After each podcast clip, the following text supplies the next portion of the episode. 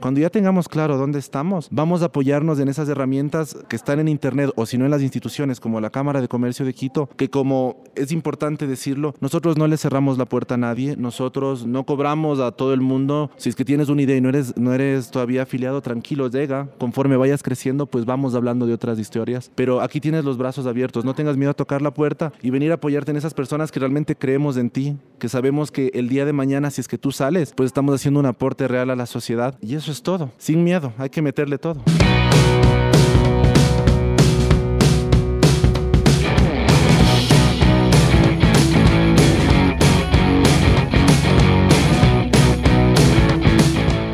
Hola, ¿cómo estás? Te doy la bienvenida al podcast Mentalización para Emprendedores, donde juntos nos preparamos para despertar la conciencia. Yo soy Eric Seguel, soy parte de un grupo secreto de innovadores del que tal vez nunca has escuchado hablar.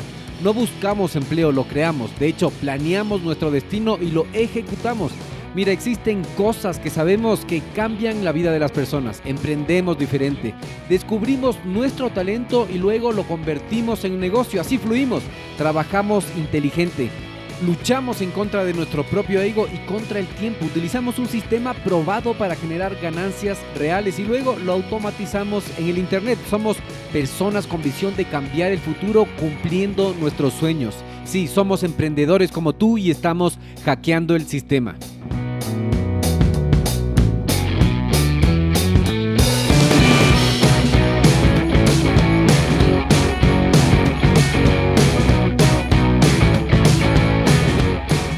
Bueno, y seguimos hablando aquí en la Cámara de Comercio en el Startup Weekend. Y parece que nos encontramos con el duro del emprendimiento y la innovación. Él es Sebastián Chiriboga. ¿Cómo estás, Sebastián?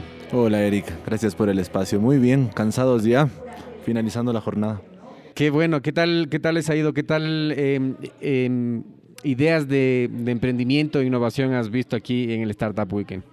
Bueno, ha sido un periodo bastante em, retador nos encontramos al inicio del, de, este proceso con cerca de un poquito más de 60, 70 escritos, 27 eh, proyectos presentados y luego 11 ideas ya calificadas que hemos tratado de durante este periodo de, profesionalizarlas, darles retroalimentación. Hemos tenido la colaboración eh, de varios mentores especializados en diferentes espacios, finanzas, modelo de negocio, sostenibilidad, etcétera, etcétera. Y bueno, al fin del día, después de estas 54 horas bastante cansadas porque la verdad es que ha sido eso, mucho compartir conocimiento, mucho dar herramientas, mucho de escuchar problemas, mucho de ayudarles a investigar para que fundamenten el proyecto. Pues nada, logramos unos proyectos bastante interesantes, muchos basados en tema tecnológico, siempre pensando en esas necesidades, es lo que más me ha gustado. O sea, se ha, tratado más de ese olfato del emprendedor, de ver dónde hay una necesidad que ellos pueden satisfacer con, bueno, cualquier metodología. Oye, Sebas, y qué interesante como profesional eh, nutrirse de todos esos problemas, porque de, los problemas nos nutrimos los, emprendedores y, ver esas problemáticas o dónde están trabándose los emprendedores, en qué parte del proceso o, cómo les cuesta eh, el proceso de innovación o, o implementar ya esa idea. Pues eh, hay una frase que empezó, con lo que empezó de hecho este evento, me pareció súper interesante, una de las charlas, no me acuerdo de, específicamente de qué especialista fue, pero decía que no tengo que buscar clientes para mis productos, sino productos hechos para clientes. Es una cuestión bastante importante, es, una, es un giro bastante interesante. Eh, ah, bueno, eh, usualmente hay una tendencia que de hecho en el mundo del emprendimiento, en ese argot que utilizamos se llama el Me y es lo que tú ves todos los días. Si una panadería le va bien en una esquina, pues yo también, me too, al frente, me too, diagonal, y bueno, todos nos terminamos comiendo entre nosotros, nos canibalizamos hasta que se acaba. Y es porque realmente no te preguntas, ¿qué puedo hacer por las personas que me rodean? Eh, uno de los proyectos interesantes que, se, que hay que trabajarlo todavía un poquito más, pero por ejemplo era, vamos a conectar la maquinaria de tractores, la maquinaria agroindustrial con los productores, porque unos tienen una deficiencia y los otros necesitan quien les compre. ¿Sabes? Es pensar justamente en esas conexiones, donde yo puedo encontrar mercado, donde puedo encontrar necesidad y sobre eso articularlo. No hay que pensarlo mucho, hay que tener más bien los ojos abiertos. Creo que uno de los primeros grandes inputs que cualquier emprendedor que esté escuchando tiene que llevarse es que un buen empresario encuentra oportunidades en cualquier lado. Exacto, y lo que tú dijiste es súper interesante y muy importante. Muchas veces tenemos em, esa metodología, como dices tú, del Me Too. Le vemos a alguien que está haciendo que, algo que nosotros podríamos hacer o se nos hace fácil hacer y lo hacemos sin pensar en el cliente, más bien eh, eh, pensamos en la competencia y no estamos enfocándonos en el cliente, en la necesidad de, esas, de esas personas. Entonces, es muy importante tú como especialista de innovación y emprendimiento, ¿Qué es lo que crees que mm, deberíamos saber como emprendedores que posiblemente no sepamos porque tú ves y ves que se repite en cada una de las personas que, que le das mentoría, que les ayudas? ¿Tú qué crees que, que deberían saber que no saben? Bueno, yo pienso que, a ver, para partir un emprendedor sabe de lo que va a hacer. O sea, si es que el día de hoy yo me quiero dedicar a comida, seguramente es porque cocino rico. O si es que me voy a dedicar a una peluquería, es porque tal vez tengo esa habilidad. Lo que usualmente no saben son el resto de herramientas que tienen que complementar este proceso. Es decir, ya directamente, vamos primero al tema de la deseabilidad. Eso es lo que se llama en el mundo corporativo la investigación de mercado, que tiene muchos niveles.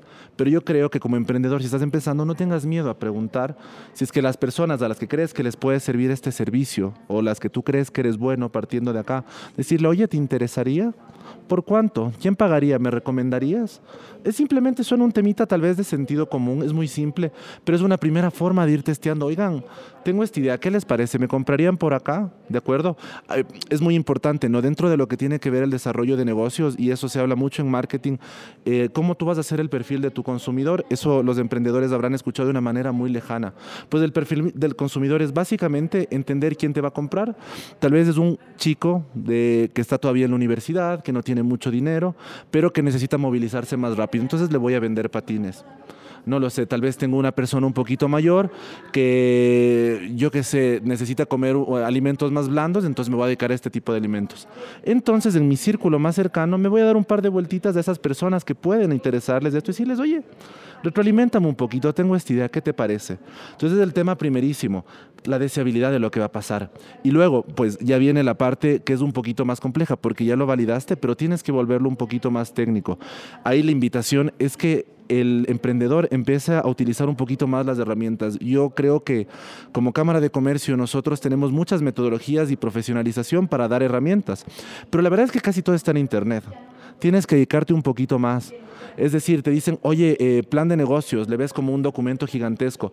Pues hoy tienes metodologías como el Canvas. Eh, este modelo es súper interesante porque en una hojita con siete diferentes parámetros tú puedes decir, ¿Qué es lo que voy a hacer? ¿Cuál va a ser su valor agregado, o sea, su diferenciador?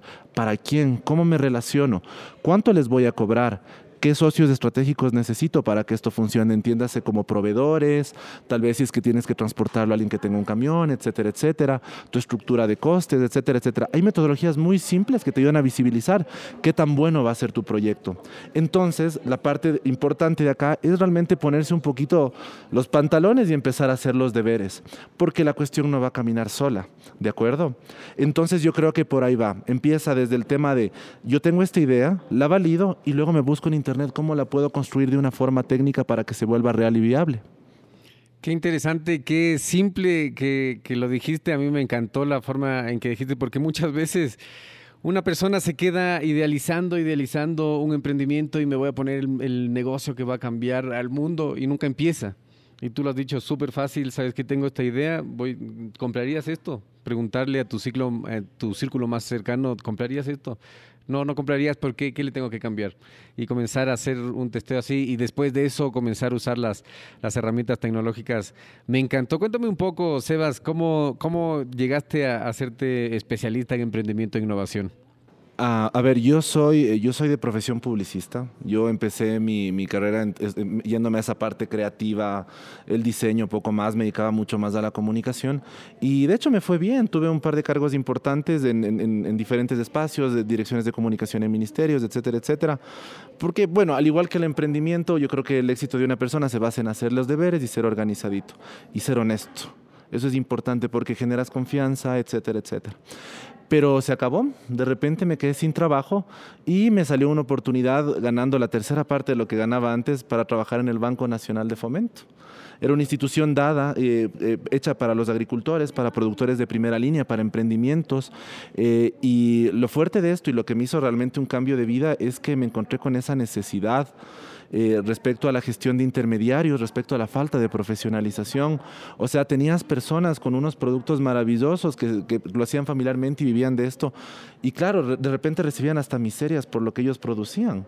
Y eso me fastidió. Entonces tuve lo, en ese momento tuve la oportunidad de irme a estudiar afuera, hice una maestría en emprendimiento, luego hice otra en administración de empresas, tuve la oportunidad de trabajar, eh, estaba en ese momento, estuve en España y en Hungría, me, llevaron a trabajar en la Secretaría del Gitano, mentoreando mentores, eh, digo, emprendedores gitanos en los dos países. Y claro, para mí fue un, o sea, se me abrieron los ojos como no tienes idea. Eh, entender la lógica, porque también hay, claro, hay diferentes lenguajes en diferentes culturas que vuelve un poquito complejo el tema de que te entiendan lo que les quieres transmitir respecto a ideas, de metodologías y tal, tal, tal. Entonces fue botarte a la trinchera, o sea, estaba en la vanguardia en la guerra y la verdad es que me enseñó mucho, pero la gratificación fue importante porque te dabas cuenta cuánto apoyabas a la, a la microeconomía. O sea, ¿cuánto tú apoyas? Un, emprendedor que surge es comida para su casa y para él, pero si es que crece, es comida para sus empleados. O sea, me hago entender, una persona que se vuelve, que se vuelve autónoma, que tiene la valentía de empezar un proceso de emprendimiento, es una carga menos para el Estado, eh, o sea, tiene un montón de cosas buenísimas como sociedad. Entonces yo decidí enfocar mi vida a justamente, no solamente el dinero que me traiga esto, sino directamente cómo yo puedo dar un aporte real a, un tema que, que, existe, que es el tema económico. En este país, el 90% del tramado empresarial son MIPIMES, son empresas pequeñitas. Una MIPYME no factura más de 100 mil y tiene entre 1 y 9 empleados. Son empresas más chiquititas. Pero ¿saben qué es lo fuerte? Que entre las MIPIMES y las que le siguen, las pymes un poquito más grandes, está el 60% de las plazas laborables de este país. Entonces dices, wow, o sea, si es que yo me meto a trabajar en esto, pues va a pasar algo más grande. Y bueno, después yo empecé a trabajar en diferentes redes colaborativas para poder impulsar emprendimientos. Yo también soy emprendedor y uh, de ahí terminé aterrizando aquí en la Cámara justamente por un tema de afinidad, etcétera, etcétera. Y estamos aquí todos los días, ¿no? O sea, las mentorías de hoy día nos dan 9, 11 proyectos, pero en general la Cámara vive esto todos los días. Todos los días vienen empresarios a tocarnos la puerta, a decirnos, ¿qué hago? Tengo juguetes de madera, ¿cómo los vendo? Y hay un tema importante, no hay negocio malo. Hay que construirlo bien y hay que enfocarlo bien. Tú puedes vender lo que quieras, solamente tienes que entender a quién lo vas a hacer y cómo vas a gestionar el modelo, cómo vas a hacer este proceso de venta para que sea sólido y al fin del día se consolide. Es sentarse un par de horitas con un café muy cómodos, investigar las preguntas que tenga en internet, apoyarme en los amigos que tal vez tengan un poquito de experiencia. Si es que necesito algo más técnico, me voy a las instituciones como la Cámara de Comercio que tienen algo más robusto y sentarme a trabajar. Nada más y ya está. Entonces, bueno, eso en definitiva fue el proceso en cómo yo llegué a, donde estoy. Qué chévere, qué chévere historia. Sebas, eh, me decías que tienes LinkedIn, que la gente te puede encontrar en LinkedIn, ahí en la red eh, social profesional. Entonces, te encontramos como Sebastián Chiriboga. Eh, de hecho, está mi, está mi nombre completo, es Sebastián Alejandro Chiriboga Jaramillo, me encontrarán directamente. Y um, ahí tengo un par de artículos que les gustará, y hablo de valor agregado, par cosillas. Yo no soy muy activo en las redes, no es que me guste mucho, prefiero hacerlo así de frente, es un poquito más fácil. Mi plan no es volverme influencer, ni mucho menos, sino directamente ir a combatir con el resto, pues en el donde importa, ¿no? Donde realmente las papas queman. Excelente, excelente. Así que, Sebastián Chiriboga, quisieras decirle algo a las personas que te han escuchado hasta aquí y luego nos vamos a despedir. Eh, pues sí, a ver, los que estamos emprendiendo, que seguramente somos los que estamos escuchando, pues primero que nada, enfoquémonos. Vamos a simplificar los productos o los servicios sobre los que estamos trabajando. Luego hacemos este testeo. Vamos a validar que por ahí puede funcionar y lo ajustamos es importante que entiendan que el, ego en este tipo de procesos no funciona. Uno tiene que aprender a recibir la crítica también, porque hay veces que nuestra idea necesita ser pulida. Tal vez no es que sea mala, simplemente necesita mejorar y la gente tiene una visión. Entonces, validemos. Cuando ya tengamos claro dónde estamos, vamos a apoyarnos en esas herramientas que están en Internet o si no en las instituciones como la Cámara de Comercio de Quito, que como es importante decirlo, nosotros no le cerramos la puerta a nadie, nosotros no cobramos a todo el mundo. Si es que tienes una idea y no eres, no eres todavía afiliado, tranquilo, llega. Conforme vayas creciendo, pues vamos hablando de otras historias. Pero aquí tienes los brazos abiertos, no tengas miedo a tocar la puerta y venir a apoyarte en esas personas que realmente creemos en ti, que sabemos que el día de mañana, si es que tú sales, pues estamos haciendo un aporte real a la sociedad y, y eso es todo. Sin miedo, hay que meterle todo. Excelente. Entonces, qué, qué lindo mensaje que nos, ha, que nos ha dado aquí Sebastián Chiriboga. Te agradezco mucho por haber sido parte de Radio Emprendimiento. Muchísimas gracias, Eric.